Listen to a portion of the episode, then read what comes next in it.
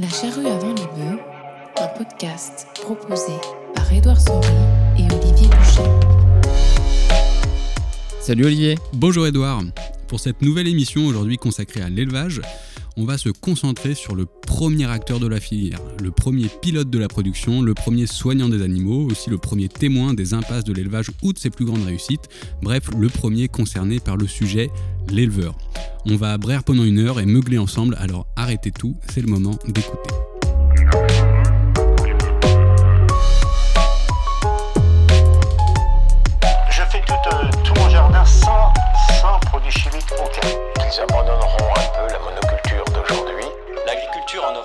Essentiellement industrielle.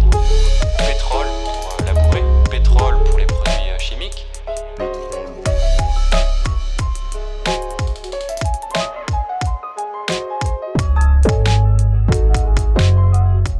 Bien-être animal, santé, enjeux environnementaux, l'élevage attire et provoque tous les sujets.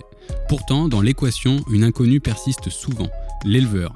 Qui est-il Que fait-il Comment travaille-t-il Avec qui Quelles sont ses convictions, ses perceptions, ses envies Au quotidien, quelles sont ses contraintes ou ses ressources? Le sujet est pourtant crucial et de première importance.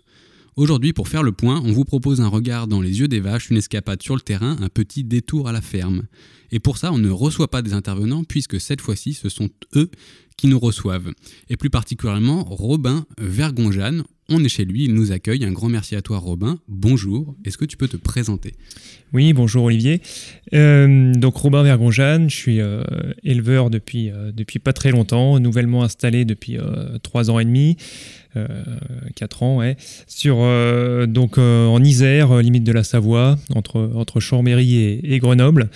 Donc, euh, on a repris une, ferme. Aujourd'hui, on fait de la, de la, charolaise, donc des vaches, des vaches à viande et euh, quelques, quelques truies euh, naisseurs, naisseurs engraisseurs, donc en, bio. Et donc, donc voilà.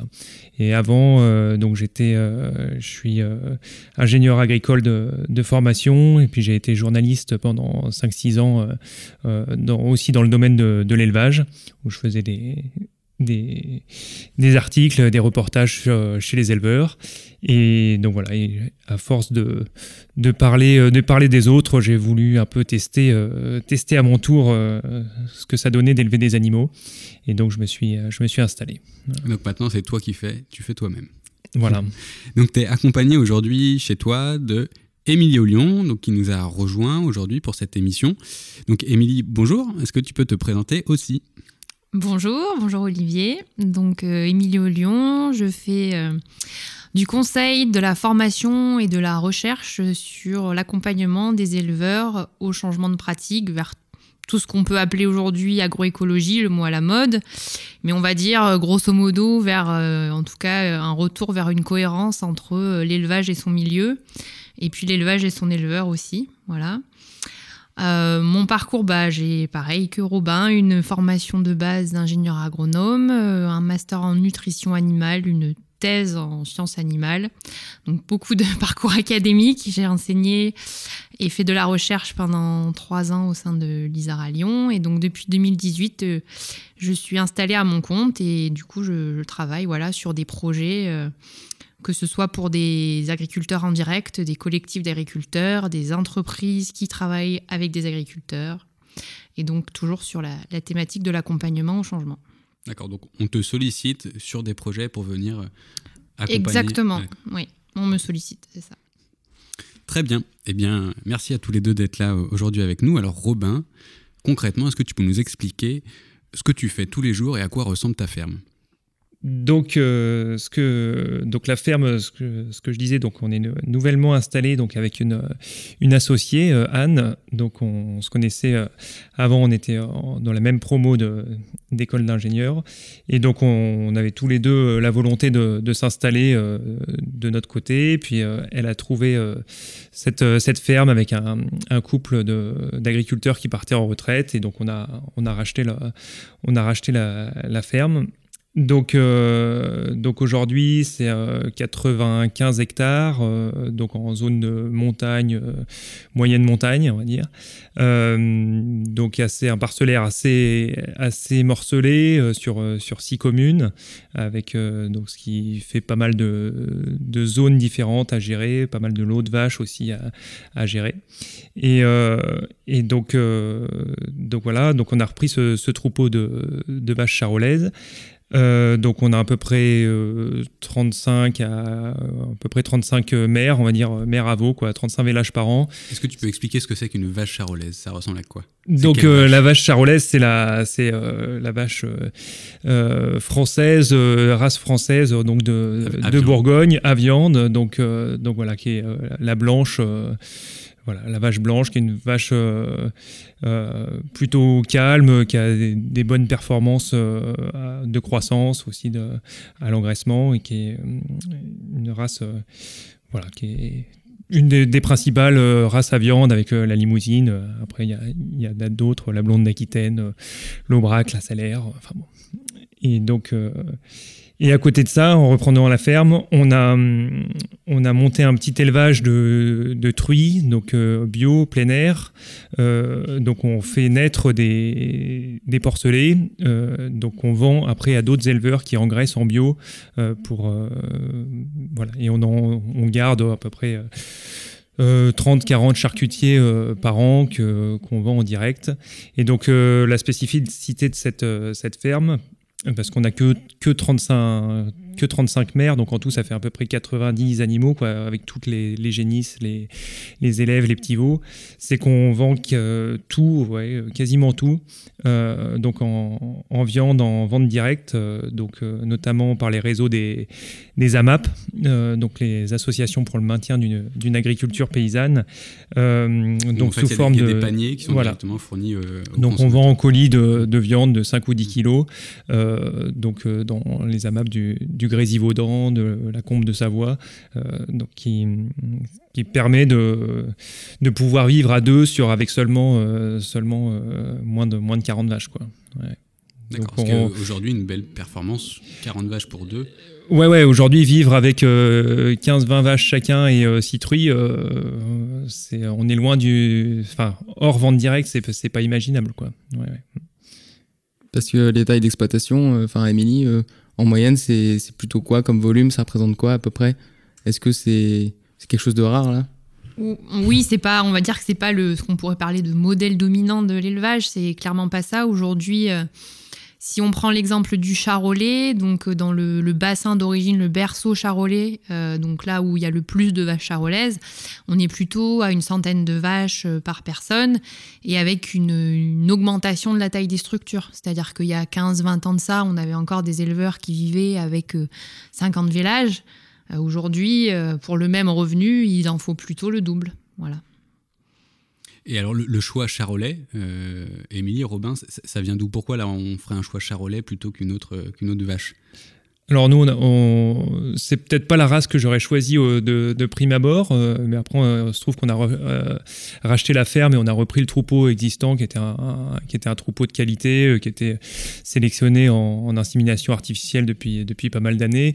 Et, et c'est c'est une race qui est un peu, qui, est, un peu critiquée euh, aujourd'hui dans le, dans le, monde de l'élevage parce que on dit qu'elle a des difficultés de vélage. Euh, et je trouve que c'est une race que j'ai appris progressivement à apprécier pour, euh, pour ses qualités, notamment de, de docilité, de calme, de production laitière aussi, et, que, et notamment via, via la sélection par, par l'insémination, on arrive à, presque deux, races différentes de charolais, entre le charolais, euh, on va dire berceau, euh, concours, euh, très gros format, gros os. donc, qui dit gros, fort, beaucoup d'os, dit parfois un peu moins de rendement et des, et vélages un petit peu plus difficiles pas toujours, mais et, une version un peu plus qui se rapprocherait plus du physique de, de la limousine, qui est des, sans doute un peu des meilleures, euh, meilleures capacités de vélage aussi. Et, et aujourd'hui, euh, c'est euh, relativement rare que j'ai à, tirer les veaux quoi, sur à, la naissance. Ouais. C'est-à-dire que les vélages se font facilement. Quoi. Ouais, ouais. Parce que, pas tous, hein, mais, mais, Ce serait quoi les difficultés qu'on pourrait rencontrer pendant les vélages Et bah, c'est que le veau soit, soit, soit trop gros et que le bassin de la vache soit un peu, un peu petit pour, euh, pour passer. Après, il peut y avoir euh, une multitude de- d'incidents du, village, un veau qui est mal placé, euh, qui, qui vient par, le, par l'arrière, par le siège. Enfin voilà, mais, euh, mais, mais globalement, je trouve que ça vèle euh, plutôt mieux que, ce que les, a priori qu'on pourrait avoir sur la race. Mm. Ce qu'il faut savoir aussi, l'exploitation de Robin, quand je disais qu'elle n'était pas dans le modèle dominant, c'est qu'aussi c'est une exploitation qui engraisse ses animaux. Aujourd'hui, en France, les élevages allaitants exportent beaucoup. En fait, leur veau, enfin qu'on appelle du broutard, en fait, c'est un veau qui a 9, 10 mois, 11 mois. Et au moment du sevrage, c'est-à-dire quand il est séparé de la mère, souvent il est vendu et exporté pour être engraissé. Donc, on va dire dans la zone ici, principalement, c'est l'Italie. Et donc, en fait, euh, l'intérêt de l'éleveur dans ces systèmes-là, c'est d'avoir des gros veaux, parce qu'ils sont payés au poids au moment de la vente euh, en broutard, alors que euh, Robin, quand il parle du choix de race et que peut-être c'était pas la race qu'il aurait choisie, lui, il va aussi chercher des animaux qui seront capables de, grandir avec les ressources qu'il a sur l'exploitation, et qui sont un petit peu différents de celles de la plaine du Pô en Italie, qui beaucoup de maïs. Donc chez toi, c'est plutôt de Oui, l'herbe. oui, nous, nous, on est un système. euh, Une fois qu'on lâche les vaches, elles sont à l'herbe, elles n'ont pas de nourrisseur, donc ça veut dire qu'on on complète pas les veaux au champ euh, euh, une fois qu'ils sont une fois qu'ils sont dehors. Donc faut que ça. Donc faut- compléter, ça veut dire apporter de l'alimentation en Ah, plus. Et des, des granulés, quoi, des, Des granulés. des céréales. euh, donc, euh, donc on- nous, on complète, on complète pas les, les, les, les mâles, enfin, ni, ni les femelles. Et hum, la spécificité du, de la viande en France, c'est qu'en fait, euh, nous, les Français, on mange que des femelles, quasiment, quoi. Euh, donc, en fait, euh, quand vous allez chez le boucher, euh, vous n'avez pas de la viande de bœuf, vous avez de la viande de vache ou de génisse.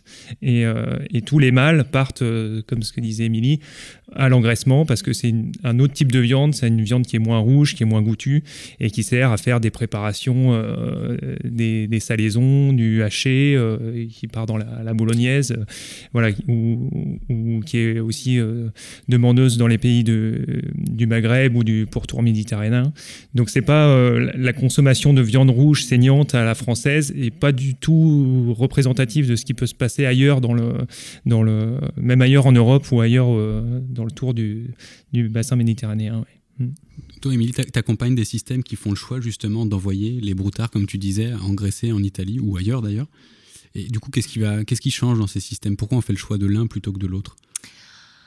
Alors, euh, c'est une tradition historique en fait. hein. Euh, historiquement, en fait, euh, la plaine du Pô était une plaine très fertile où il était très facile de faire pousser du maïs et du coup, bah, on a on a trouvé ce, filon, ce débouché et tout le monde attendait un peu, voilà, dans la filière que ça se tarisse et en fait, ça s'est jamais tari. Et donc aujourd'hui, bah, en France, on a une tradition de, système naisseur, c'est-à-dire qu'on fait des veaux et qu'on finit pas. Et effectivement, ce que disait Robin, c'est que on, mange principalement de la femelle et donc c'est que les femelles qui sont tuées sur le territoire et donc on, on parle souvent d'exportation de la valeur ajoutée. Parce que c'est vrai que du coup en France on a des systèmes d'élevage bovins allaitants qui sont assez vertueux du point de vue de l'écologie parce que c'est quand même des gens euh, qui, qui valorisent des espaces principalement herbagés. On peut pas penser au massif central par exemple voilà qui est un- une zone euh, principalement herbagère où c'est difficile dans certains endroits de faire pousser de la céréale. Donc c'est des animaux et des systèmes d'élevage qui ont un intérêt dans ce territoire-là et qui du coup ont des pratiques qui valorisent ces milieux, qui les entretiennent, qui, qui ont vraiment peu d'impact négatif sur l'environnement. Mais le problème, c'est qu'en termes de rémunération, bah, ces systèmes-là euh, bah, dépendent en fait de, de cette filière-là, du prix. Et comme cette année, le prix du broutard s'est cassé la figure, pour plein de raisons, en partie voilà, liées au contexte sanitaire, et ben du coup, les éleveurs ne sont pas maîtres aussi de, de, De leur leurs revenus. Et donc, euh, c'est un des enjeux et un des projets sur lesquels je travaille, euh, notamment avec le pôle bio Massif Central, euh, un projet qui s'appelle Bioviande et qui est euh, vraiment l'objectif, c'est de redévelopper des filières bio qui finissent les animaux sur le territoire du Massif Central, c'est-à-dire avoir vraiment trouvé une organisation de filières qui, qui permettent vraiment à l'éleveur de, de revaloriser sur son territoire euh, l'animal et avec une consommation locale de la viande produite euh, voilà, sur ces territoires-là. Bah, on, va revenir justement sur ces notions euh, d'élevage euh, à l'herbe ou au maïs ou qu'est-ce que tout ça veut dire dans un territoire et comment les, interactions justement que tu peux avoir toi, Robin, avec ton territoire. Mais avant ça, là, donc du coup, vous, dé- vous définissez déjà quand on va appeler le- quelqu'un un éleveur. En fait, on a déjà des gens qui peuvent avoir des métiers différents, juste euh, naisseur ou comme toi, naisseur engraisseur, donc où tu vas accompagner le développement du veau euh, jusqu'à la vente euh, totale. Déjà, dans ce, dans ce monde-là de l'élevage et en tant qu'éleveur, qu'est-ce qui fait que tous les deux, vous avez choisi d'être éleveur ou d'accompagner des éleveurs. Pourquoi pas ça plutôt que la culture, des céréales ou autre chose. Pour- Pourquoi vous êtes dans l'élevage? Je commence. Alors, euh, Lance-toi. eh ben, Pourquoi tu te lèves le matin Pourquoi je me lève le matin Bah, Vraiment parce que depuis tout, tout gamin, j'aime les, les animaux. Quoi. Enfin, j'ai toujours, euh, j'ai toujours aimé ça. J'ai, euh, j'ai, j'ai grandi en région parisienne, mais bon, quand j'ai pu, j'ai élevé des, des cochons d'Inde, des lapins, des poules. J'ai toujours aimé la, la sélection géné- génétique, les systèmes de production. Voilà, j'ai- j'aime les animaux utiles. J'aime le, et, et donc, donc voilà, ça me. je- Les je- animaux sauvages, non si, si, j'adore les animaux sauvages, mais euh, disons que l'animal de compagnie inutile euh, n'a- moins d'in- moins d'intérêt que, que l'animal productif, on va dire. Mais, mais, euh, mais peu importe. Mais, euh, donc voilà, moi j'ai toujours aimé ça, et c'est ça qui, c'est d'abord l'aspect animal qui m'a fait devenir éleveur, plus que, plus que les cultures ou plus que les tracteurs. Ou, euh, voilà. Après, c'est un ensemble de choses. Quand on choisit d'être éleveur et qu'on on a horreur de la mécanique ou horreur des tracteurs, bah, à un moment, ça devient difficile quand même. Donc, il, faut s'y mettre, il faut apprendre. Mais Et, et comment t'as passé le pas entre ta formation d'ingénieur agronome, ton travail de journaliste? Comment tu t'es dit, bah, moi, demain, maintenant, je vais, avoir ma ferme Euh, et ben, je me suis dit qu'à un moment, euh, c'était, peut-être maintenant ou jamais, que j'avais pas encore d'enfant, que j'étais encore suffisamment euh, mobile et que si, je voulais le faire, je le ferais peut-être pas à 50 ans. Quoi. Donc, voilà, j'ai, l'opportunité s'est, s'est trouvée. J'ai cherché des fermes sur, sur annonce, etc. Puis on a hum, des fermes à vendre, il y, en a. Quoi. Après, il faut faut mettre un peu les mains, les mains dans le cambouis et puis euh, et entre, entre l'idée du projet et, d'y être vraiment, euh, il se, passe, il se passe du temps, il faut pas mal de, pas mal de, de- de réunions, d'administratifs, de choses à faire, euh, de rendez-vous avec les banques. C'est, un, parcours qui est, qui est long quand même. ouais. Oui, si j'ai bien compris, euh, Mm. Émilie pourrait corroborer ça. Puisque, donc, Émilie, toi, pourquoi tu as choisi l'élevage et t'as jamais réfléchi à passer le pas aussi d'être dans ta ferme? Alors pourquoi j'ai choisi l'élevage? Ma réponse, elle s'approche un petit peu de celle de Robin. C'est-à-dire que pour moi, euh, dans les interactions que j'avais quand j'étais petite autour de chez moi, euh, à part les vaches, il n'y avait pas grand monde. hein. Je Ah, viens d'un- tout petit village de Savoie où il y a 100 habitants. Et donc euh, mes voisines les plus proches étaient un troupeau de génisses. Donc c'est vrai que voilà, spontanément pour moi, les- la relation avec, d'autres animaux que les hommes, c'était plus simple. Déjà parce que ça, ça existait autour de chez moi. Et puis même spontanément, j'avais plus, fa- plus facilement d'échanges avec euh, les autres espèces animales que l'homme. voilà. Et donc, en évoluant, bah, j'ai j'ai gardé cette affinité, enfin, ce besoin, même, c'est plus qu'une affinité, c'est un besoin pour moi d'être euh, au contact voilà, d'autres espèces animales que l'humain. Et, euh, en grandissant, avec les études arrivant, euh, se pose la question classique du euh, Ah, mais tu devrais faire veto, t'aimes bien les animaux Bon, j'avoue que je regrette Mm. pas de ne pas avoir fait ce choix-là, même si à un moment la question s'est vraiment posée. Et donc, je suis partie plutôt sur des, des filières agronomiques avec, euh, avec l'envie vraiment de, de comprendre comment ça fonctionnait. euh, cette, euh, c'est vraiment cette, cette espèce de relation entre l'homme et les autres espèces dans une dimension productive qui me, qui me questionne et qui me taraude. Et, et le travail avec l'éleveur est venu, en fait, enfin, l'intérêt pour le métier d'éleveur est venu à travers l'intérêt pour l'animal parce qu'on se rend compte. Quand on a envie que les choses se passent bien dans la relation entre espèces, hommes euh, et autres animaux d'élevage, euh, bah faut s'intéresser à l'homme en fait. Et c'est vraiment ça qui m'a amené aujourd'hui à, à me questionner euh, autour de ce, métier de- de- d'éleveur. Et oui, me questionner personnellement sur mes envies, peut-être un jour de, de passer le pas. Je confirme ce que dit Robin, quand on n'est pas né dans une ferme, on n'est pas né dans une ferme. Donc ça, c'est un fait. Euh, Aujourd'hui, euh, oui, il y a des exploitations à vendre. Euh, on ne peut pas dire que tout soit forcément mis en œuvre pour faciliter le parcours à l'installation des gens qui ne sont pas nés dans la terre. Comme disait Marx, c'est pas la, la terre qui est, c'est pas nous qui héritons de la terre, c'est la terre qui hérite de nous. Donc ça, ça se vérifie encore aujourd'hui. je peux vous le confirmer. Et toi, Robin, en fait, le choix viande, tu l'as fait au moment de la reprise ou juste par opportunité ou parce que il y a aussi un autre type d'exploitation qui est plus sur un système laitier. Ouais. Est-ce que c'est quelque chose que tu envisageais ou pas trop? Au départ, oui, euh, j'aurais bien été tenté par un système, euh, un système laitier. Après, euh, je regrette pas du tout mon choix de la, de la viande parce que je trouve que c'est un système plus plus souple. Enfin, il y a moins cette astreinte quotidienne de la traite où on y passe quand même euh, deux fois une heure et demie par jour, un peu peut-être un peu répétitif parfois aussi. Enfin, euh, les éleveurs aiment traire et c'est là qu'on a le contact avec les avec les animaux, mais voilà, le, le métier de, en élevage allaitant est peut-être un peu plus diversifié, un peu plus, euh, un- plus, euh, plus diversifié, ouais, je pense. Enfin, plus, moins routinier, on va dire. Ouais, ouais, ouais. Et Et tu cherchais déjà à avoir un, un élevage aussi euh, porcin en même temps ou... Non, alors le- le- l'aspect euh, port plein air, c'est plutôt amené pour, euh, par mon associée euh, Anne, qui elle voulait d'abord faire du faire du, du porc avant de plutôt que des vaches, quoi. Et euh, il se trouve que la ferme qu'on a repris euh, se prêtait vraiment aux vaches, c'était un système herbagé, et donc donc donc voilà, on en- on, on s'est complété, on va dire. Ouais. L'alignement des planètes. Et du coup, tous les deux, dans euh, vos métiers respectifs, comment vous intégrez ou comment vous subissez, vous ressentez euh, tous ces discours qu'on va entendre là sur l'élevage, à la fois euh, est-ce qu'il faut manger plus ou moins de viande, est-ce que ça fait du bien ou pas à la planète, comment on fait pour vivre euh, dans un métier où tous les jours on sait que les gens pensent à ça, débattent de ça, ont des choses à dire là-dessus. Robin, quand tu vends ta viande, est-ce que tu as des retours? Mm. Émilie, quand tu vas chez les agriculteurs, est-ce qu'ils vont bien? Comment, comment ces interactions-là, on arrive à les gérer? Ben, le- tu vois, ta question était assez pertinente parce que tu me dis pourquoi du lait, enfin pourquoi de la viande et pas du lait. Et en fait, c'est sûr que aujourd'hui, euh, quand on est jeune et se dire je vais élever des animaux pour les tuer, euh, c'est pas très glamour, quoi. C'est pas, euh, c'est pas super vendeur. euh, dire. Ouais, ça manque de paillettes. peu. Ouais, ça, ça- alors que bon, faire du lait, faire du fromage, tout ça, c'est ça, ça fait plus sympa quoi. Aujourd'hui, les jeunes qui veulent être agriculteurs, ils veulent être maraîchers en permaculture quoi. Ils veulent pas élever des vaches pour les tuer quoi.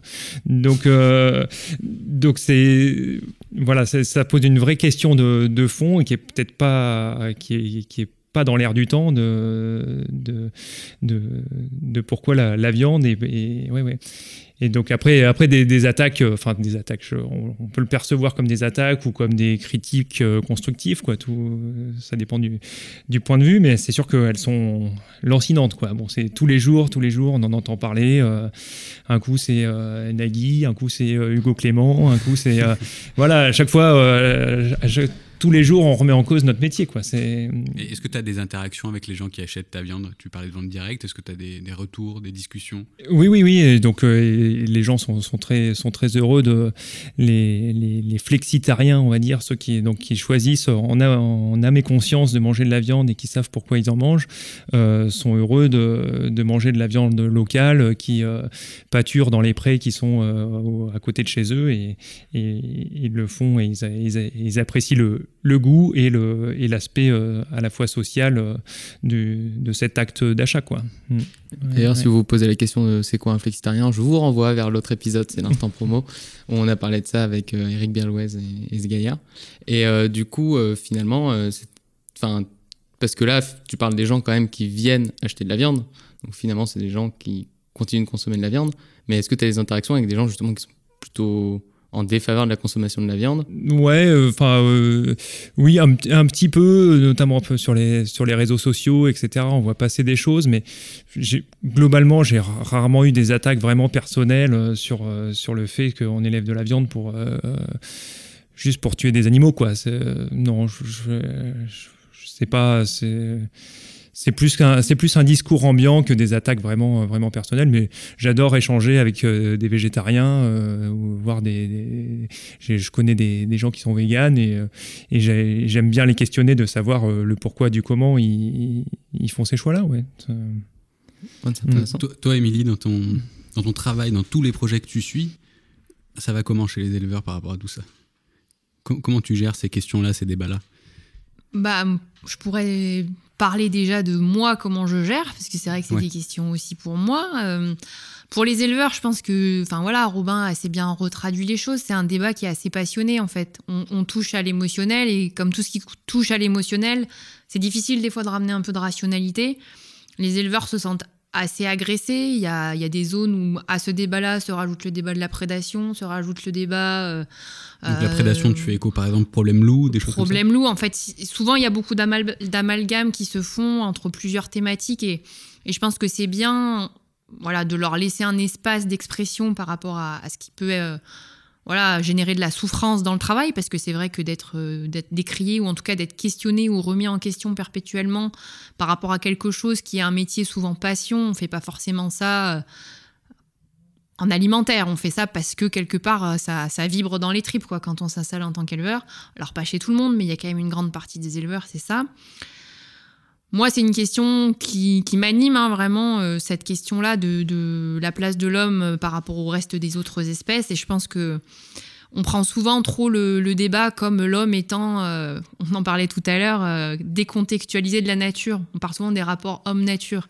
L'homme fait par, enfin, rien que de poser cette phrase-là, en fait, pour moi, il y a un contresens on est nature. Enfin voilà, il n'y a pas l'homme et les autres animaux. Et souvent, d'un- ouais, de réfléchir à la question sur une forme de coopération.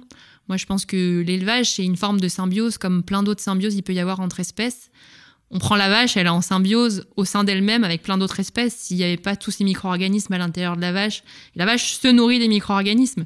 La vache n'est pas végétarienne en fait. hein. La vache mange des organismes vivants, unicellulaires. Alors après, euh, on peut placer le niveau d'émotion et de souffrance de la bactérie là où on le veut, mais on n'aura pas la réponse là aujourd'hui. Je pense que aujourd'hui, là, en ce moment, les bactéries et les virus, tout ce qui est micro-organismes, l'affect est, est- est très très fort. Et très très fort. Mais du coup, voilà, je pense que euh, interroger en tout cas cette, euh, cette place de l'élevage euh, dans nos sociétés interroge aussi beaucoup sur la place de l'homme dans le reste de- du monde enfin, dans lequel il vit et, de travailler sur les, les- cette dimension-là sous forme d'une analyse de coopération et de symbiose entre différentes espèces qui certes à un moment donné y trouvent un avantage puis des limites aussi hein. on est d'accord qu'à la fin oui euh, question de, vie ou de mort mais euh, mais la nature est question de vie ou de mort euh, dans, avec ou sans l'homme dans tous les cas. Donc euh, c'est intéressant aussi de, de redépassionner le débat et de, et de, effectivement, moi dans mon métier, de ramener l'éleveur aussi à du factuel par rapport à ce qu'il peut vivre, euh, par rapport aux moyens aussi qu'on peut avoir d'alléger certaines, certaines phases qui peuvent être douloureuses. hein. Le fait de ne pas maîtriser totalement la phase d'abattage. Aujourd'hui, on a beaucoup de choses qui reviennent avec euh, des nouveaux projets d'abattoirs à la ferme, en tout cas de relocaliser ce moment de la mise à mort et en tout cas de réimpliquer l'éleveur dans ces moments-là où il se sent un petit peu des fois dépossédé hein, de, ce- de cette phase-là et du coup attaqué par le fait de se décharger. Et c'est souvent plus subi que, que, vraiment euh, voilà, choisi. Donc euh, il y a des projets aujourd'hui qui émergent et je pense que c'est ces choses-là qui, feront que l'élevage à l'avenir euh, aura encore de, belles années devant lui. Quoi. Oui, d'ailleurs, ça soulève une question intéressante parce que finalement, quand on entend la notion de bien-être animal, en tout cas dans les, ben, dans les médias ou à droite à gauche, on entend souvent des gens qui sont pas du milieu ni du métier se saisir de cette notion. Du coup, là, c'est l'occasion d'avoir le point de vue des gens du milieu et du métier, où le bien-être animal, c'est des choses qui, qui ont une résonance. Ça veut dire quelque chose pour toi au quotidien, ou toi, dans tes programmes de recherche, euh, est-ce que c'est des choses qu'on aborde enfin, Là, tu parlais de projets justement où on re-questionnait euh, la place de l'abattage, euh, tout ça. Enfin bref. Bah, nous, le bien-être animal, c'est- notre objectif quotidien, quoi. Enfin, si on sait qu'une vache qui, si elle, si elle est pas bien, elle sera pas en état de produire, elle, tombera malade. Euh, donc, euh, donc après, le, le bien-être animal, il est, il est très, il est, il est codifié. On sait, on, sait ce que, ce que c'est, l'absence de faim, de soif, de, douleur. enfin, je, j'ai plus les critères exactement en tête, mais, mais un, éleveur, il sait très bien lire dans un, dans un animal si, si ça va ou si ça va pas, quoi. Et, Ouais. et donc après. euh, euh, Mais vis-à-vis de ça, tu as quand même fait des choix de dire, bah voilà, mais mon, mes, mes animaux, je vais, je vais les mettre à l'herbe. Euh, tu as choisi aussi un cahier des charges, celui du bio. Donc euh, c'est peut-être des notions aussi qui font appel à ça. et Oui, que- oui, sur le. Après, alors, donc nous, on est en. Donc les terrains sont en bio, mais les vaches sont pas en bio parce que le, parce que le, le bâtiment qu'on qu'on a euh, ne, ne passe pas dans le, dans le cahier des charges. Donc, euh, parce qu'il y a des normes de, de bien-être animal, justement. donc là, on a une partie des vaches qui sont à l'attache, par exemple, donc qui sont attachées les, les 3 à 4 mois d'hiver. Et ben ça, ça passe pas dans le cahier des charges du bio. Qui peut, c'est un, un élément qu'on peut, qu'on peut comprendre. Après, en montagne, il y a d'autres, euh, il y a d'autres complexités qui font que beaucoup d'élevages sont, sont, sont à la tâche. Euh, mais après, euh, enfin, je veux dire, euh, sur la, la vie d'une vache, euh, elles sont, elles sont vraiment, elles sont vraiment heureuses, quoi. Je, elles, elles passent euh, les, les trois quarts de leur vie euh, dehors, euh, dans l'herbe. Euh, franchement, c'est pas. C'est pas violent la vie d'une vache, hein. c'est, elles broutent, elles dorment, elles boivent, elles lèchent leur veau. euh, Enfin, moi, si on me demandait de, de me réincarner dans une de mes vaches, je signe tout de suite. Hein, ça, j'ai pas, de problème avec ça, quoi. Euh, et, le nombre d'actes de souffrance dans la vie d'une vache, c'est c'est- très faible quoi. Enfin euh, ok de temps en temps on, les pique on leur donne euh, euh, un vaccin ou, quelque chose.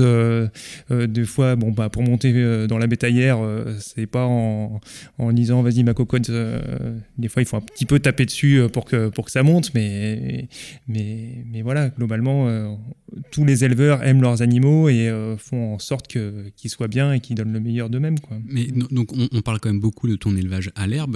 Euh, Émilie, c'est fréquent d'avoir des vaches qui sont, euh, comme le décrit Robin, à ce point-là à l'herbe justement la plupart de l'année, dans les pâtures, etc. Et justement, qu'est-ce qui fait aujourd'hui que c'est des élevages qui peuvent être plus intéressants ou plus vertueux vis-à-vis de l'environnement, de l'écologie ou du bien-être animal, d'avoir cette notion de à l'herbe? Pourquoi aujourd'hui tous les élevages sont pas à l'herbe? Vaste question. Euh, alors c'est fréquent. Ouais. L'herbe, effectivement, bah, on, on revient en fait sur une base physiologique. hein. Une vache, c'est un ruminant. Donc un ruminant, à la base, euh, c'est fait pour valoriser une ressource herbagère. hein. C'est un herbivore. Euh, pour des raisons de productivité, pourquoi on est sorti de, de- de ce paradigme-là? Ben Parce qu'il y a eu un moment où ben, l'État, les politiques, la recherche a poussé vers euh, l'augmentation de l'expression d'un potentiel génétique de l'animal Ça veut dire produire plus. produire plus, voilà, clairement. Euh, des fois, euh, des fois décontextualiser de réelles demandes alimentaires. hein. L'arrivée des quotas laitiers en 84, euh, c'était parce qu'on avait trop de lait. Mais on a continué à Donc, avancer les quotas laitiers, c'était on réglemente euh, la quantité à produire Ouais, par ferme. par ferme. En fait, on a, on a tellement augmenté la capacité de production des élevages et des animaux qu'à un moment donné, à la sortie de la guerre, bah oui, il fallait produire pour nourrir. Puis à un moment, bah, on a produit toujours plus, mais il n'y avait pas forcément plus de bouches à nourrir et tout le monde avait un peu à manger. Donc il a fallu stocker les excédents. Ça coûtait de l'argent. Du coup, on a limité euh, la production de, de litres de lait par ferme. Voilà. Euh, en attendant, la recherche continuait et la sélection génétique continuait à évoluer vers une amélioration de l'expression du niveau de performance laitière, où euh, Robin parlait tout à l'heure de, de quantité de viande produite aussi par l'animal, donc de rapidité d'engraissement des animaux, euh, ce qu'on appelle le, le gain moyen quotidien pour parler technique, le GMQ. Donc euh, voilà, des vaches avec des gros GMQ, des vaches avec des gros litrages de lait, etc. Et donc aujourd'hui, quand moi je, je- travaille avec des éleveurs qui ont euh, une volonté de- de- d'avoir un élevage qui a une connexion avec son environnement, effectivement, dans certaines zones, l'herbe est la ressource principale. Et du coup, le challenge, c'est de retrouver un, retrouver un équilibre vraiment entre les ressources du milieu et euh, le, potentiel des animaux, l'adaptabilité des animaux. Et donc là, quand, euh, quand Robin il parle de ces vaches qui sont heureuses à l'herbe, ben oui, c'est effectivement euh, des animaux qui sont adaptés pour aller valoriser le prélèvement de la ressource herbe pour se nourrir, pour nourrir leurs veaux, pour produire du lait, pour se reproduire. C'est à ça que l'espèce, en fait, elle est, elle est amenée à faire. Et effectivement, il y a des zones où on a perdu cette connexion-là pour plein de raisons. Des raisons économiques, des raisons aussi foncières. Il y a des zones où aujourd'hui, moi, j'ai des éleveurs qui aimeraient hein, ressortir les vaches pour pâturer. Bah, sauf qu'on a bétonné tout autour, quoi. Et qu'il y a des routes qui passent à gauche, des routes qui passent à droite. Euh, Robin le disait tout à l'heure, hein, lui, c'est compliqué. Il passe du temps sur la route, il fait monter ses animaux dans la bétaillère pour les promener euh, de parcelle en parcelle. Et donc, euh, il y, a aussi, euh, une logique euh, d'organisation foncière et d'organisation d'activité humaine qui a eu et qui a encore une influence sur la manière dont on est capable d'organiser nos élevages.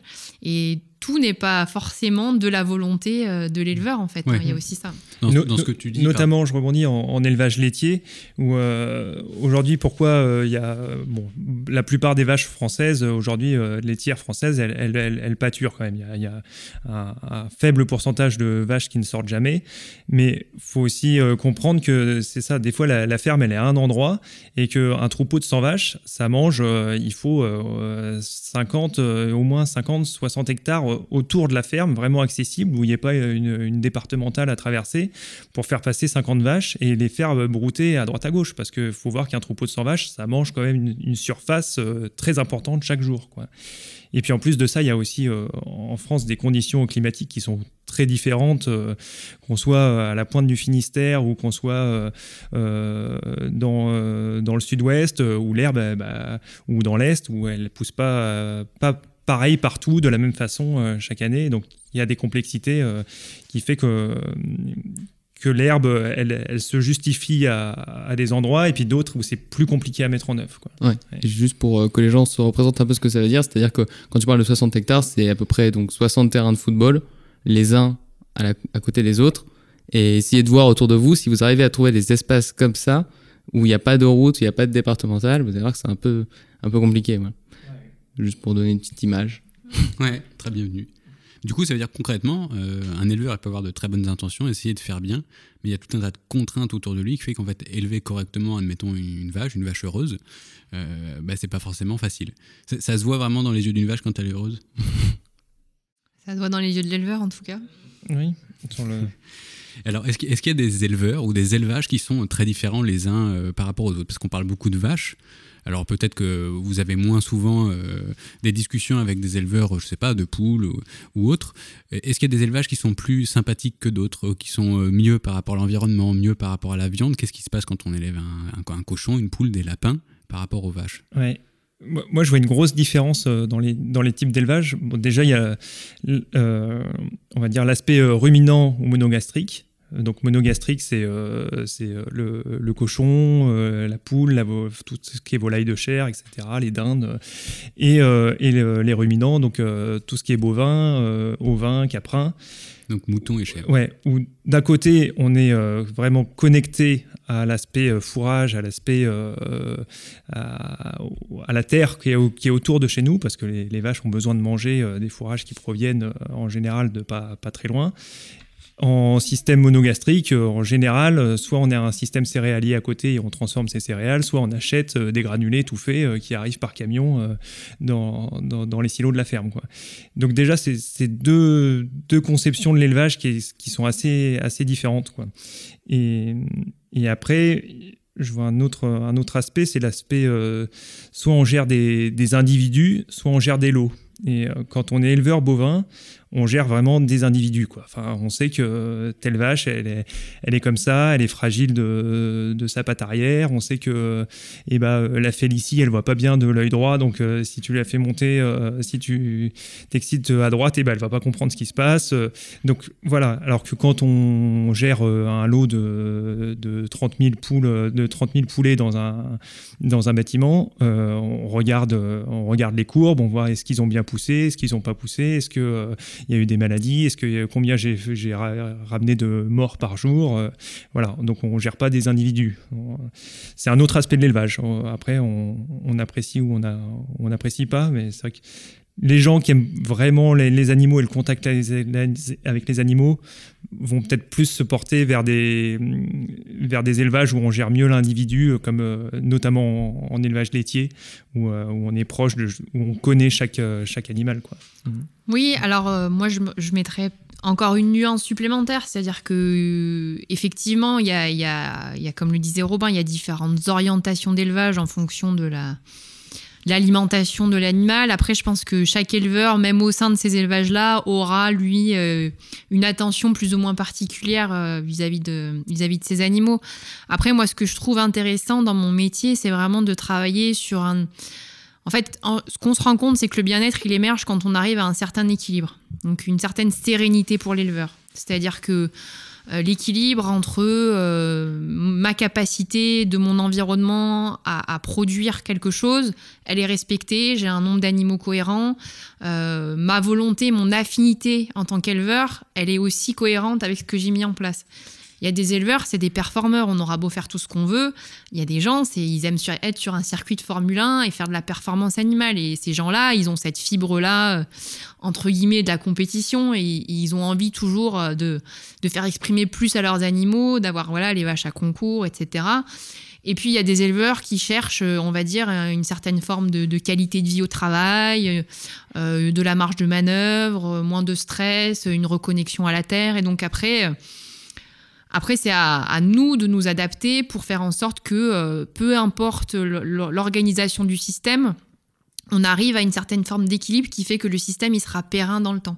C'est-à-dire qu'il préservera l'éleveur, son revenu, et qui préservera aussi l'environnement dans lequel il se trouve et qui répondra aux attentes sociétales. Et on sait qu'aujourd'hui, la place de l'animal dans ces attentes sociétales, elle est fondamentale. C'est vraiment une question de se dire, on parlait tout à l'heure de bien-être, comment j'évalue le bien-être. Alors il y a des grilles, il y a des normes, il y a des... En tout cas, euh, dans un élevage où les animaux sont mal, ce qu'il faut savoir, c'est que les performances économiques, financières, de toute façon, seront dégradées.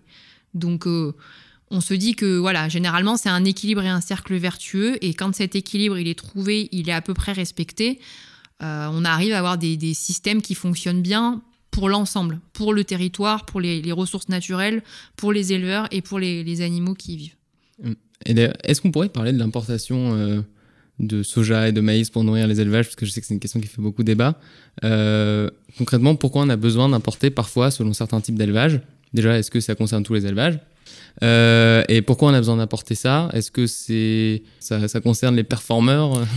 Ça concerne, enfin on va dire, si on revient au côté historique, ça concerne aussi euh, la course à, la, la, production euh, par facteur de production. Donc, quand je dis facteur de production, c'est l'animal ou l'hectare ou l'éleveur, des fois, dans certains cas, qui est considéré comme un facteur de production parce que si on regarde euh, la quantité de travail ou en tout cas la productivité du travail des éleveurs ces dernières années, a quand même sacrément augmenté. Hein. C'est-à-dire que par, pour une personne, on a plus d'animaux et plus d'hectares. Et donc, en fait, euh, un, des, des, un des progrès dans la nutrition animale, c'est l'arrivée du maïs dans les rations des, des, animaux et notamment des ruminants. Et donc, le maïs, c'est un fourrage qui, qui a amené du confort de travail pour les éleveurs à un certain moment. Pourquoi? Parce que c'était des rendements à peu près assurés avec une qualité de ration stable sur l'année. Pourquoi? Parce que le maïs, il pousse sur 3-4 mois. Si on a accès à l'irrigation, bah, on sait qu'on sécurise un certain volume. On sait qu'on arrive avec la, la, maîtrise et la sélection génétique sur les variétés à avoir des qualités nutritives pour les animaux qui étaient très stables sur l'année et ça faisait la ration hivernale et on s'abstrayait de fluctuations de l'environnement qu'on peut avoir quand on fait un élevage à l'herbe où ben, une année l'herbe elle pousse plus ou moins tôt, plus ou moins vite, plus ou moins voilà. Il faut savoir que le maïs c'est une plante quasi magique quoi, c'est une plante qui est vraiment au-dessus du lot en termes de performance, euh, qui est bien plus productive que la plupart des, espèces enfin notamment via, via sa photosynthèse, mais c'est une, une, plante qui fait son cycle en, en 3-4 mois, c'est vraiment énorme, qui fait un, volume de fourrage euh, vraiment énorme, et donc euh, elle a été adoptée en, quelques années partout en France. Massivement elle, par les éleveurs. Elle a un gros défaut, enfin elle a une grande qualité, c'est qu'elle est très riche en énergie. Donc elle a, elle Notamment par le grain du maïs? Par le grain, et, et, et oui, par le grain, ouais, ouais, essentiellement par le grain. Mais son, son, défaut de sa qualité, c'est qu'elle est assez pauvre en protéines. Et pour produire du lait, pour produire de la viande, il faut un équilibre entre l'énergie et la protéine. Et donc, euh, qu'est-ce qu'on a fait une fois qu'on a planté plein de, de maïs en France? Eh ben, on n'avait pas assez de protéines. Donc, euh, les, les, Américains, les Sud-Américains se, se, sont chargés de le faire à notre place. et donc, on, on, c'est pour ça qu'on apporte euh, du tourteau de soja, euh, notamment. Tu, tu peux expliquer ce que c'est que le tourteau de soja? Donc, c'est la graine de, la graine de soja. Une fois qu'elle est pressée, on récupère l'huile d'un côté et le tourteau de l'autre, donc le reste de la coque, qui est, qui est, qui est, et qui va être riche en protéines. Riche en protéines, ouais, ouais, ouais. Et donc, qui sert à équilibrer ces rations au maïs. Et, que ça soit euh, en vache laitière euh, ou en bovin à l'engraissement euh, sur des rations maïs-soja, ou également très forte consommation en, porc et en volaille. C'est-à-dire que toi, aujourd'hui, concrètement, tu es relativement indépendante de, de, ça, mais il y a des régions entières de France qui sont dépendantes de ces, de ces arrivages de, de tourteaux de soja? Oui, oui. Après, euh, nous, on achète un petit, un petit complément sur la, sur la finition des, des vaches. Alors, sans, sans tourteau de soja, euh, sans du tourteau de, de lin principalement.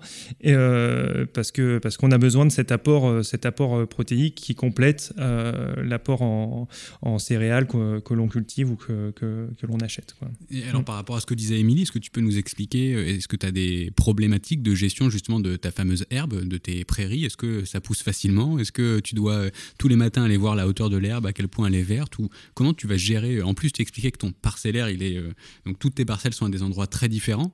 Ça représente quoi comme travail pour toi ça? Et bah, euh, donc nous, euh, ouais, donc on, est, on a des parcelles sur, euh, sur six communes, euh, donc euh, on gère à peu près une 8 à, 8 à 10 lots d'animaux euh, différents, quasiment tous en, en pâturage tournant. Donc ça veut dire que on fait euh, pâturer quelques jours euh, les animaux sur une, euh, sur une surface et puis euh, la semaine suivante, on va leur redonner un, un autre, euh, ce qu'on appelle un autre paddock et un autre, euh, un autre parc au sein du, du même îlot euh, de ce même ensemble euh, fourragé et, euh, et ainsi de suite. Et puis elles vont revenir sur le, sur le, premier, euh, sur le premier paddock au bout de un mois et demi, euh, deux mois, selon, selon, selon ce qu'il y a. Quoi. Et Est-ce qu'il y a des moments Et- il n'y a plus rien Et donc, euh, heureusement, nous, euh, bah là, euh, on, a vécu des sécheresses et tout, mais on a, on a pas mal de surface et on est assez faible en vache, donc on est, euh, on est très peu chargé en animaux. Donc, on a quand même beaucoup de souplesse euh, sur, le, sur les fourrages euh, aujourd'hui. Et, euh, et on est en zone de moyenne montagne sur, euh, sur euh, le début de, de la chaîne des Alpes. Donc, on reçoit quand même des précipitations normalement. En, été, on a quelques orages euh, qui, permettent de passer le mois d'août, septembre, qui sont un peu les, les mois un peu difficiles en général euh, euh, au niveau de l'herbe. Et donc, euh, donc voilà, nous, euh, on n'a pas vraiment pas à se plaindre du, côté ressources fourragères, mais bon, c'est pas si euh, tous ceux qui ont traversé la France ces deux, étés derniers, c'était la cata. On voyait des vaches sucer les cailloux et gratter la poussière, quoi. donc, oui, le, réchauffement climatique va nous, poser des, des grandes questions sur, le, sur les systèmes herbagers. Ouais. Ouais, ouais. Et euh, le choix du pâturage tournant, c'est pour éviter le surpâturage ou... Donc euh, voilà, si on reprend un peu le, le- comment fonctionne l'herbe, euh, Allons-y, donc, comment fonctionne qu'est-ce l'herbe que l'herbe Donc C'est euh, ce qu'on appelle herbe déjà. Donc l'herbe, elle a, euh, on on prend des fois cette image-là, elle a un, fo- une- un panneau photovoltaïque en haut et une pile euh, en bas dans, le, dans la terre. Quoi. Donc, euh, euh, Donc, si... Déjà, quand tu parles d'herbe dans tes prés, c'est tout ce qui est à peu près en train de pousser au sol. C'est pas juste euh, de la pelouse. Ça peut être des fleurs, ça peut être plein de trucs différents. Ça peut être. Ouais, alors nous, euh, l'herbe, donc nous, on est sur des prairies, euh, on va dire de la prairie naturelle, D'accord. donc euh, qui est là depuis euh, 20, 30, 40 ans, euh, Ok. voire plus. Donc après, il y a de la flore spontanée qui s'est fait au fil des, au fil des années, au fil des, des itinéraires techniques, et elle s'est adaptée aussi en fonction de, de l'itinéraire de l'éleveur. quoi. Un éleveur qui, va mettre très peu d'azote, il aura peut-être plus de, de légumineuses dans son champ. Un éleveur qui, met, qui, qui va mettre beaucoup de beaucoup d'amendements aura peut-être moins de légumineuses, etc. La fleur s'adapte. Et donc, euh, et donc euh, cette, euh, cette, cette herbe, si on lui coupe en permanence tous les jours, qu'il y a une, une bouche qui vient, qui vient, qui vient couper le, le haut du panneau. euh, du panneau photovoltaïque, quoi, Donc, le- les- donc les feuilles. la- les feuilles, quoi, la- le- vraiment le verre qui capte le soleil, et bah euh, du coup elle va puiser sur sa pile, quoi, euh, qui, est, qui est dans le sol et qui, qui a toute sa réserve d'énergie. Et, euh, et le, jour où la pile est vide, et bah, euh, et bah tout est à plat, et puis on a, on a ni, le panneau solaire ni la, pile.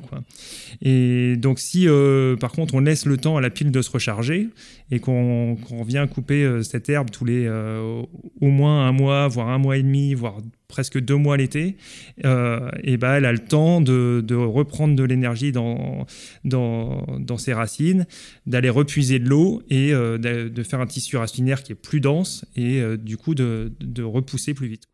Et ça, c'est super important parce que c'est vrai que je rebondis là-dessus.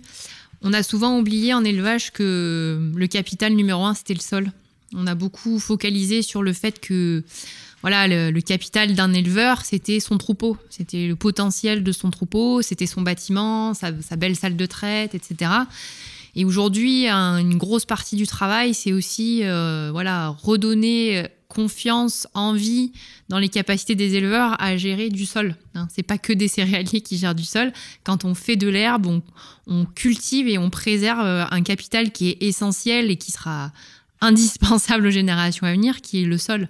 Et on a souvent eu un peu tendance à l'oublier, et c'est vrai que euh, dans mon métier, on, revient souvent dans des, bases de connaissances de fonctionnement du sol parce que on se rend compte qu'on a eu tout un tas de dérives de pratiques qui étaient souvent euh, amenées par le simple fait qu'on s'intéressait aux performances des animaux. Après, un petit peu aux performances économiques aussi, mais du coup, maintenant qu'on prend en considération le sol et qu'on s'intéresse un peu plus à, à des systèmes d'élevage qui soient durables et du coup qui soient capables les années à venir de continuer à produire sans dégrader le, milieu dans lequel ils se trouvent, et ben voilà, il faut aussi avoir euh, des éleveurs qui soient connaisseurs et sur les animaux, et euh, sur euh, le sol, et sur les plantes, et sur la mécanique, et sur... Enfin voilà, c'est un métier, on se rend compte, qui est d'une complexité folle et où les connaissances de base nécessaires, en fait, sont, sont très conséquentes, quoi. Oui, par exemple, le surpâturage. Faut éviter ça. Pour éviter le surpâturage. J'aimerais bien qu'on en parle du surpâturage. Non, par contre, dans ce que tu dis, Émilie, et on, on est chez Robin, on voit sa bibliothèque derrière. Euh, comment tu vas faire pour avoir toutes ces connaissances et sur le sol, et sur l'herbe, et sur les vaches? Je veux dire, c'est quand même, c'est quand même euh, énormément de choses. Euh, par qui tu es accompagné? Est-ce que tu as un super voisin qui connaît tout Euh, Comment tu vas chercher de l'info? Parce que tu tu vas pas avoir une, une consultante comme Émilie qui arrive tous les matins, même si de temps en temps, pourquoi pas. Comment ça se passe pour, euh, pour avoir cette expertise-là en permanence?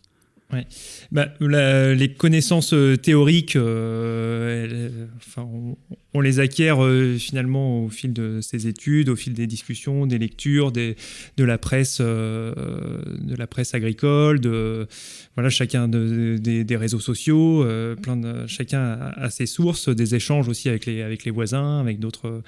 Après, euh, moi, je suis arrivé dans une ferme. Franchement, je savais pas faire grand chose, quoi. hein. La, théorie, c'est bien, mais ça fait pas, euh, ça fait pas euh, la vidange du tracteur. Ça fait pas qu'est-ce qu'il faut, qu'est-ce qui, se passe quand la, presse est en panne. Qu'est-ce que, donc, bah, on apprend de ses, de ses erreurs aussi, et puis, et puis finalement. Euh, on apprend en faisant quoi, hein, euh, et, pas mal par erreur et par échecs successifs, euh, voilà, sur ce qui, permet d'avancer plus ou moins et se remettre en question tout le temps, tout le temps, tout le temps. Quoi. Et, je pense qu'un éleveur et dans, plein, de, métiers, on n'a jamais, fini d'apprendre. Quoi. Ouais, tiens, d'ailleurs, j'ai envie de rebondir là-dessus en proposant un petit exercice. Est-ce que tu pourrais résumer un peu le fonctionnement de ton exploitation en frise chronologique Tu vois, sur un an, sur à quel moment tu fauches, à quel moment tu rentres tes bêtes. euh, euh, par exemple, là, on est. Ok, alors on va, on va, on va commencer par le, euh, on va commencer par l'hiver. Donc, euh, donc nous, on essaye de rentrer le plus tard possible et de sortir le plus tôt possible. Mais bon, on est quand même en montagne, il peut y avoir des coups Ça- de ça neige. euh, rentrer au bâtiment. rentrer les vaches bâtiment. euh, au bâtiment le plus tard et les, les- les sortir. Chaque, euh, chaque journée dans le bâtiment, ça nous coûte euh, 200-300 euros par jour, quoi, entre le, coût fourrager, euh, le coût de- d'aller pendre euh, le lisier, le fumier. euh, bon, le remboursement du bâtiment, il est, on, peut le dire, on peut l'étaler sur l'année, donc euh, peu importe. Mais euh, disons que quand les vaches sont dans le bâtiment, c'est là qu'elles coûtent de l'argent. Et quand elles sont dehors, c'est là qu'on en gagne. Donc, euh, donc il faut que donc moins euh, donc on essaye de rentrer euh, le plus tard. Donc si on essaye de prolonger un peu la, saison, euh, d'avoir un peu des stocks d'herbe sur pied, d'avoir de donner quelques boules de foin sur le sur la fin de la fin de l'automne et en début début décembre. donc on essaye d'être tranquille pour Noël et que, que tout le monde soit tout le monde soit rentré. Après, donc, on va faire les mises à l'herbe euh, là sur le courant du euh, fin mars, avril, euh, parce en que ce moment. en ce moment là, voilà. on- Donc, euh, et on peut encore avoir des gros coups de neige euh, début avril, et puis euh, là, il faut, euh, si, euh, s'il pose 20 cm de neige, il faut aller donner du foin à tout le monde. Enfin, c'est un peu le, c'est un peu le bazar, quoi. Fallait C'est- pas choisir la montagne. Ouais, fallait Mm. pas choisir la montagne. Finalement, mais, la Picardie. et donc, euh, donc, euh, donc voilà. Après, euh, donc le, pas mal de travail de, de parc. Nous, on est en, on est en montagne, donc euh, il faut faire. tout n'est pas mécanisable. On fait beaucoup de la débroussailleuse, euh, des haies, des clôtures électriques, euh, des, euh, des arbres qui tombent sur les sur les clôtures, euh, des abreuvoirs, etc. Donc, pas mal de, de travail qu'on peut pas faire au tracteur et qu'on peut pas vraiment mécaniser. Et, Arrive le mois de euh, mi-mai, fin mai, où on va faire les premières fauches, euh, notamment en enrubanage. Nous, on fait un peu de- un peu d'enrubanage, donc c'est des balles euh, qu'on qu'on fauche assez tôt, qu'on fait un petit peu moins sécher que du foin, et qu'on emballe dans du plastique pour, pour conserver et pour pouvoir les stocker dehors. Donc voilà, sur le mois de, de juin, on est en grosse période de, de fenaison. Donc euh, fauche, euh, donc euh, faucher les, les prairies. Ensuite euh, donner un coup de, de faneuse, de pirouette pour étaler, euh, étaler l'herbe. Ensuite donner, euh, ça on le fait sur, on va dire trois jours à peu près. On, re, on repirouette plusieurs fois pour bien sécher de tous les côtés l'herbe. Ensuite on andaine, donc on, avec un, un andaineur euh, qui nous fait des, des longs boudins sur la, sur la prairie. tu, tu regroupes l'herbe. On regroupe l'herbe en, en boudin et pour que la presse puisse passer et on presse et ensuite on laisse quelques jours le- les bottes au champ pour pas qu'elles elles chauffent et qu'elles fermentent euh, et qu'elles euh, prennent feu à la grange quoi. Donc là, on est au mois de. Donc là on est au mois de juin là. Euh, là c'est là c'est c'est chaud patate euh, le mois de juin. euh. Et, euh, et donc euh, et après donc faut tout ramener euh, les chargements de foin euh, au bâtiment. Après, euh, mi-juillet arrivent euh, les moissons. On a quelques, quelques hectares de, de céréales donc, euh, qu'il faut, qu'il faut récolter. Fin juillet, on va refaire une coupe. euh, on a des luzernes aussi. euh, des... Donc, euh, sur le mois de juillet, on refait, des deuxièmes coupes de regain de, de deuxième fauche. Après, le mois d'août, on essaye de pas avoir trop grand-chose à faire pour pouvoir partir en vacances. Heureusement, on est deux, donc on arrive à se chevaucher. Après, on a une partie euh, dévélage en, en automne, donc euh, aussi sur le mois de août, septembre, octobre, où il faut être assez, assez vigilant sur les, sur les vaches. Faut semer puis- les céréales. Euh, ouais, bah, on n'y est pas encore. Donc là, euh, septembre, on peut encore faire des, des deuxièmes, voire des troisièmes coupes de, de regain ou de, ou de luzerne. Après, donc on est en bio, donc je suis pas trop pressé de semer les céréales trop tôt et euh, que le- l'enherbement se fasse. Donc, euh, donc voilà, sur, le, sur, euh, sur fin octobre, voire même début novembre, on- on- au milieu du mois, de- du mois d'octobre, on va préparer les sols euh, pour les semis. Et puis, euh, et puis, Et puis ça fait presque une année. et puis voilà, et, euh, et on, arrive, euh, on arrive à faire le tour. Et puis je pense que chaque année est, est différente et qu'il faut, il faut, il faut s'adapter au, au climat, au- aux aléas, au matériel. euh, voilà. D'accord. Et donc, merci pour cette frise chronologique. Je crois que tu as, réussi l'exercice des doigts. C'est pas un exercice. Mais donc, dans ce que vous dites tous les deux, quand même, on a cette, euh, cette notion de, connaissance sur plein de sujets, de, savoir ce qu'on fait, de s'adapter à, à notre environnement, à notre entourage, à notre territoire.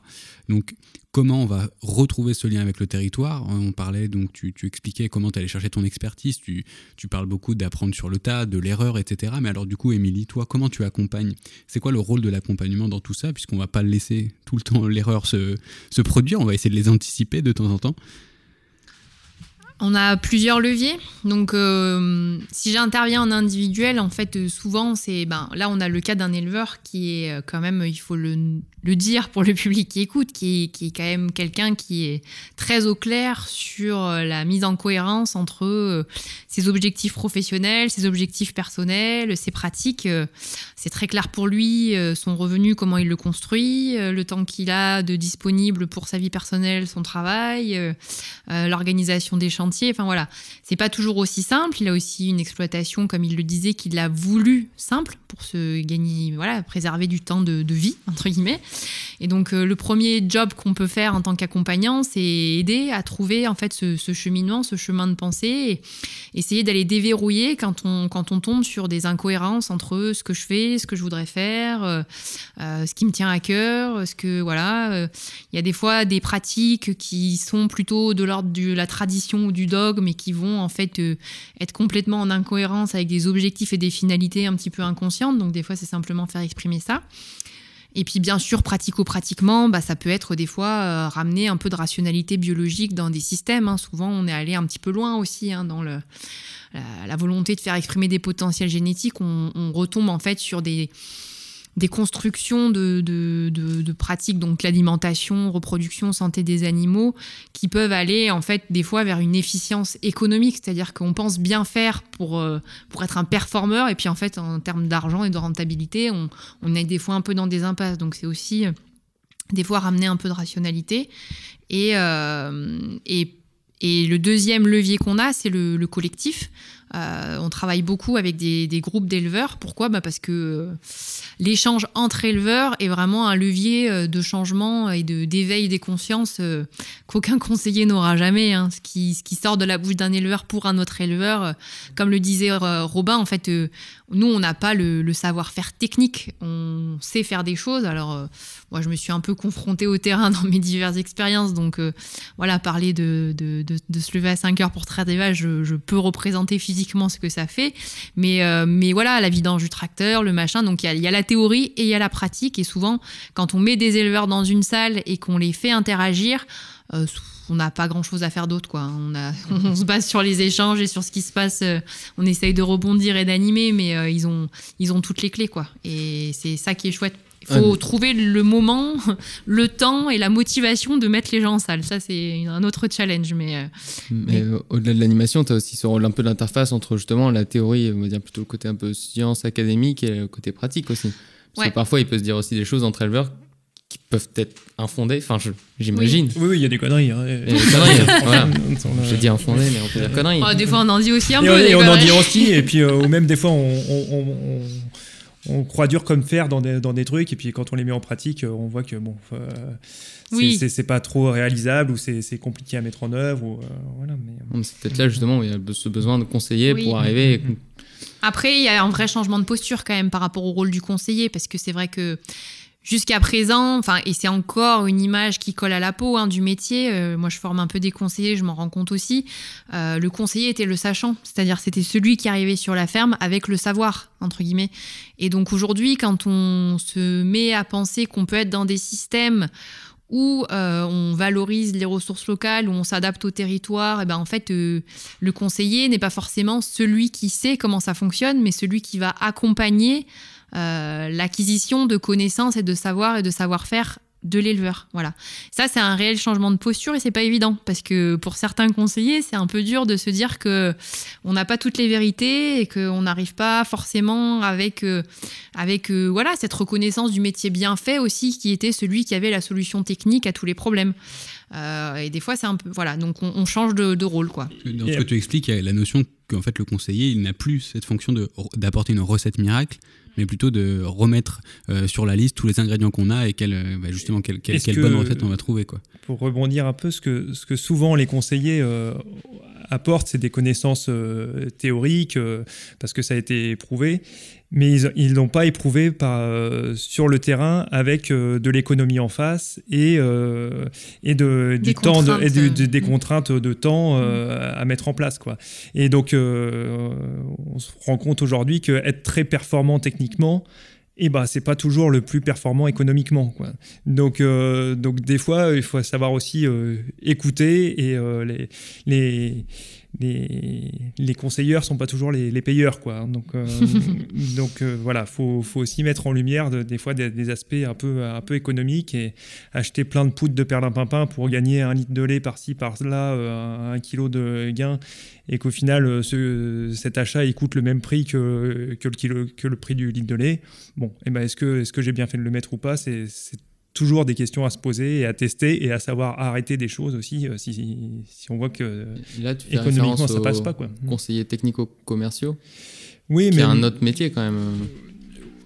Pas que, pas que. Pas que. C'est pas vraiment. En fait, euh, c'est vrai que, en fait, c'est aussi une conception. Enfin, quand on parle de ça, c'est vrai que ça a l'air d'aller de soi, mais c'est une conception de l'agriculture qui a changé aussi là. Ce qu'on est en train de dire, c'est que jusqu'à présent, on était vraiment sur une espèce de de pensée qui se disait que euh, les rendements étaient des Enfin, c'est-à-dire Mhm. qu'on allait toujours produire plus et qu'on qu'on n'aurait jamais de limite. Et aujourd'hui, la réalité environnementale fait que, ben non, on se prend des murs et qu'on n'y arrive pas et que même dans les zones où voilà où on n'arrive plus à utiliser des herbicides de printemps parce qu'ils fonctionnent plus, on fait des traitements l'automne. Enfin, et en fait, euh, la, la technique n'a pas réponse à tous les défis euh, de production. Et donc aujourd'hui, euh, le, le métier de conseiller était effectivement celui qui, qui avait toujours la réponse à, à un palier, à un- on veut dire, un- voilà, un- déplafonner les rendements, c'est le rôle du conseiller. Ce que dit Robin, c'est que c'est ancré encore dans la tête de beaucoup d'éleveurs que euh, produire, c'est gagner. Et moi, je passe beaucoup de temps, mais beaucoup, beaucoup, beaucoup de temps à réexpliquer que euh, produire, c'est certes gagner, mais c'est surtout pas dépenser. Et ça, euh, on, a, on a des chercheurs, enfin moi je pense à, Patrick Vessé de l'INRA, qui est un chercheur qui amène en fait des indicateurs très simples, comme le- un ratio d'efficience technico-économique. Bah, pour un euro investi, est-ce que j'ai gagné un euro?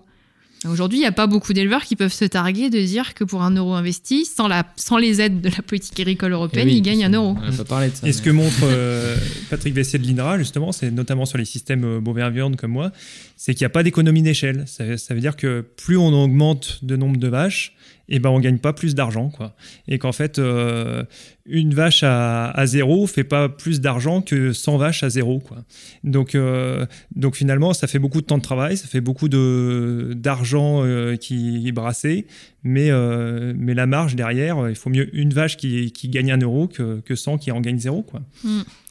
Et ça, c'est vraiment quelque chose. enfin, ce qu'il faut prendre aussi en considération, c'est que l'éleveur, c'est un maillon d'une chaîne.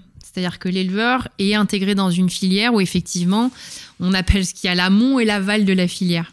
Et donc l'amont, bah, c'est toutes les entreprises qui, qui proposent des services ou des matières premières pour que l'éleveur produise. Donc ça peut être, euh, Robin parlait de poudre de perlimpinpin, mais ça peut être des choses tout à fait utiles. hein. Voilà, donc on peut parler euh, voilà des, produits vétérinaires, des aliments, des malins. Et l'aval, donc c'est pas tous les gens qui, qui transforment, utilisent, valorisent les produits de l'élevage. Et donc euh, ce qu'on se rend compte souvent, c'est que ben, l'éleveur, ça pour l'instant était celui qui faisait en fait l'absorption euh, du, De la différence, de la ouais. différence entre ben, les, les prix des intrants, donc les prix de l'aval qui augmentent et les prix des produits qui n'augmentent pas ou peu. Et du coup, ben, c'est souvent l'éleveur, par sa capacité de travail, qu'on a cru à un moment donné, euh, pareil, euh, Illimité, inextensible, ouais. illimité par la mécanisation. Et ce que dit Robin, c'est c'est pas parce que j'ai un plus gros tracteur que je vais plus vite ou que je travaille moins. C'est, c'est, on, voilà, on gagne pas forcément de temps. Et donc, c'est l'éleveur qui, avec des journées plus longues, moins de vacances, euh, effectivement, l'achat de robots. Donc, on parle aussi d'investissement. Euh, les éleveurs, aujourd'hui, quand ils s'installent, ils investissent beaucoup dans du matériel qui coûte très cher pour produire à, voilà, un revenu parce qu'il faut du volume de plus en plus gros pour se sortir un revenu euh, décent pour un éleveur dans un système euh, classique qui dépend d'une filière où l'éleveur ne vend pas lui-même en direct et ne fixe pas ses prix directement euh, au producteur. Et donc ça, c'est quelque chose euh, qui est super intéressant et qui est vraiment important pour que, voilà, que tous les citoyens aient en tête, c'est qu'aujourd'hui, la personne sous pression dans la filière, c'est bien l'éleveur, quoi. L'éleveur et son, et son travail. Et que et ça, c'est quelque chose de. Enfin, j'ai pas beaucoup de recul sur le sur le sur le l'agricule, sur le, le, le cheminement agricole, mais j'ai l'impression que c'est très très récent depuis peut-être 4-5 ans qu'on se rend compte que bah, qu'en fait euh, une vache qui produit euh, 10 000 litres de lait et souvent Ce qui, est, ce qui est beaucoup. Ce qui est voilà qui a une haute performance euh, mais euh, il y en a qui C'est arrivent la à, Formule 1 des voilà, c'est- il y en a qui arrivent à Holstein. 12, 13, euh, voire, euh, voire Donc, plus. Tu, tu peux préciser la 10 000 litres de lait par. par, par an, par- voilà, par, euh, voilà, ou par lactation. Et, euh, et bah, euh, elle sera pas meilleure euh, économiquement que le deux vaches à 5000 litres dans, un, dans des systèmes euh, adaptés parce que. Parce que Oui, il y a tout le système voilà. qui va avec. Oui, oui, oui. Bon, si tu mets une vache à 5000 litres euh, et que tu la nourris comme celle qui, qui fait 10 000, celle-là, elle, est- elle vaut zéro. Par contre, celle-là, elle perd de l'argent.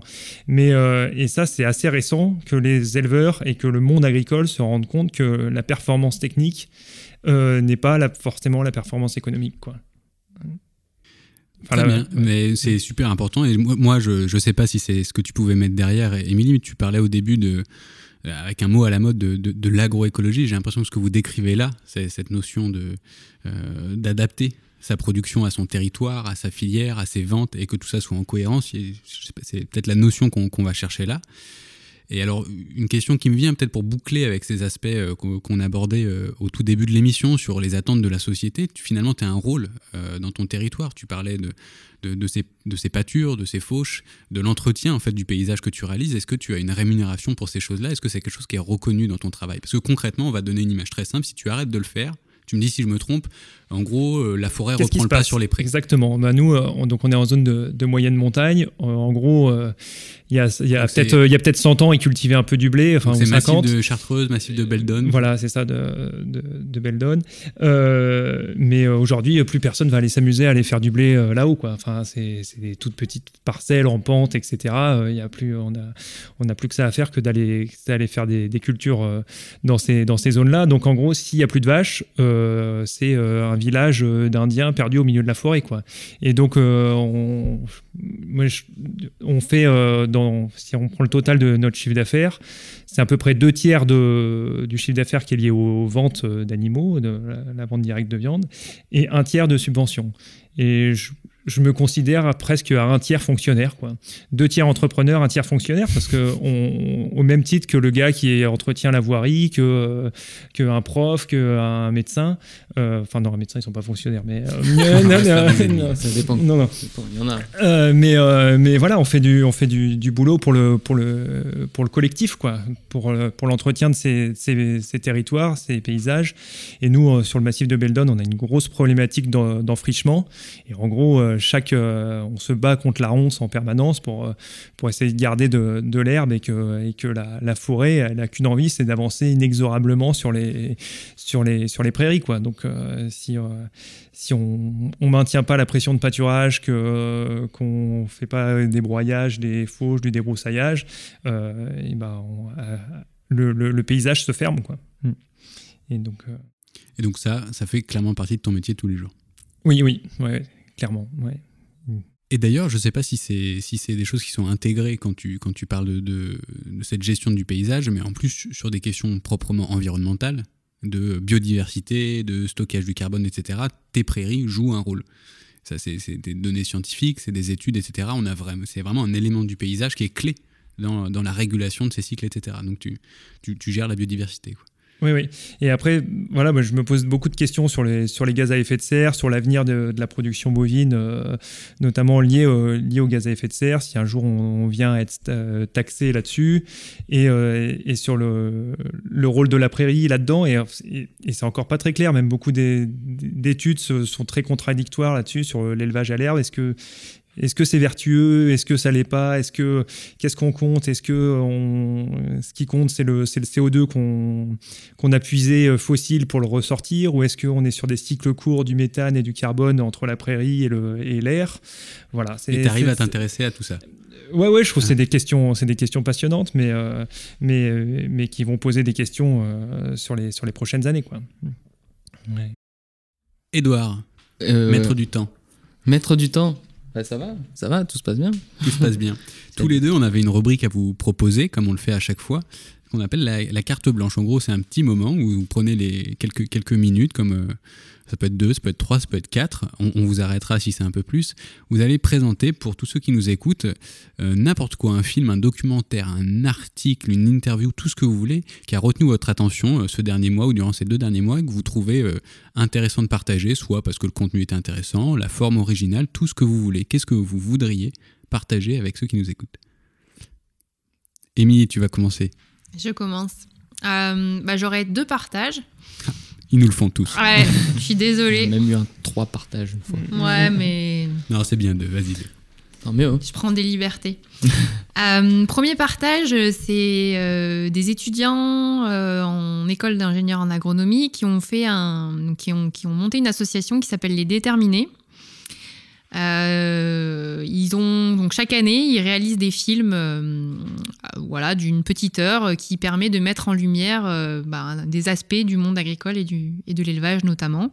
Et du coup, il y a, deux films, alors un qui est en accès libre, qui est Terre à Terre, et puis un qui va bientôt être en accès libre, qui s'appelle Par-delà les clôtures, et donc qui traite en fait avec le regard, voilà, d'un, d'étudiants en, agronomie, des challenges, des défis du métier d'éleveur, et donc des éleveurs aussi en transition, qui fait partie de mon, métier. Donc je vous invite à, aller regarder euh, sur YouTube euh, l'association Les Déterminés. Et puis euh, quelque chose d'un peu plus un peu plus costaud donc pareil sur YouTube il y a pas mal de vidéos de podcasts sur un chercheur en philosophie et puis qui travaille vraiment sur tout ce qui est les rapports entre l'homme et les animaux. Voilà, il s'appelle Dominique Lestel. Il est il se pose quand même pas mal de questions sur la place de l'homme et la société et euh, je trouve que c'est un débat et des questionnements et des manières d'aborder et de penser le rapport de l'homme avec les animaux et notamment les animaux d'élevage qui amènent un, éclairage qui fait du bien parce qu'il sort en fait un peu de ces débats de euh, euh, l'homme qui domine, euh, l'homme qui n'est pas dans la nature ou l'homme qui doit être dans la nature ou l'homme qui exploite les animaux et donc l'homme qui ne serait pas un animal. Enfin voilà et donc je trouve que son éclairage est alors peut-être pas aussi accessible qu'un documentaire euh, YouTube dans les fermes, mais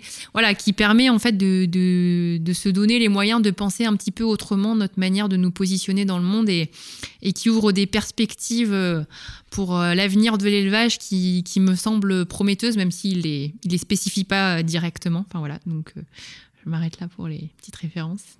Bah, merci beaucoup. Je crois que clairement, on va aller regarder et ça a l'air c'est, en tout cas, c'est extrêmement chouette de voir que même dans un métier, vous parlez beaucoup de pratiques, de terrain, de comment on va faire la vidange du tracteur, de voir que tout ça n'est pas incompatible avec le fait de prendre le temps d'aller chercher des, des armes pour penser un peu toutes ces choses-là.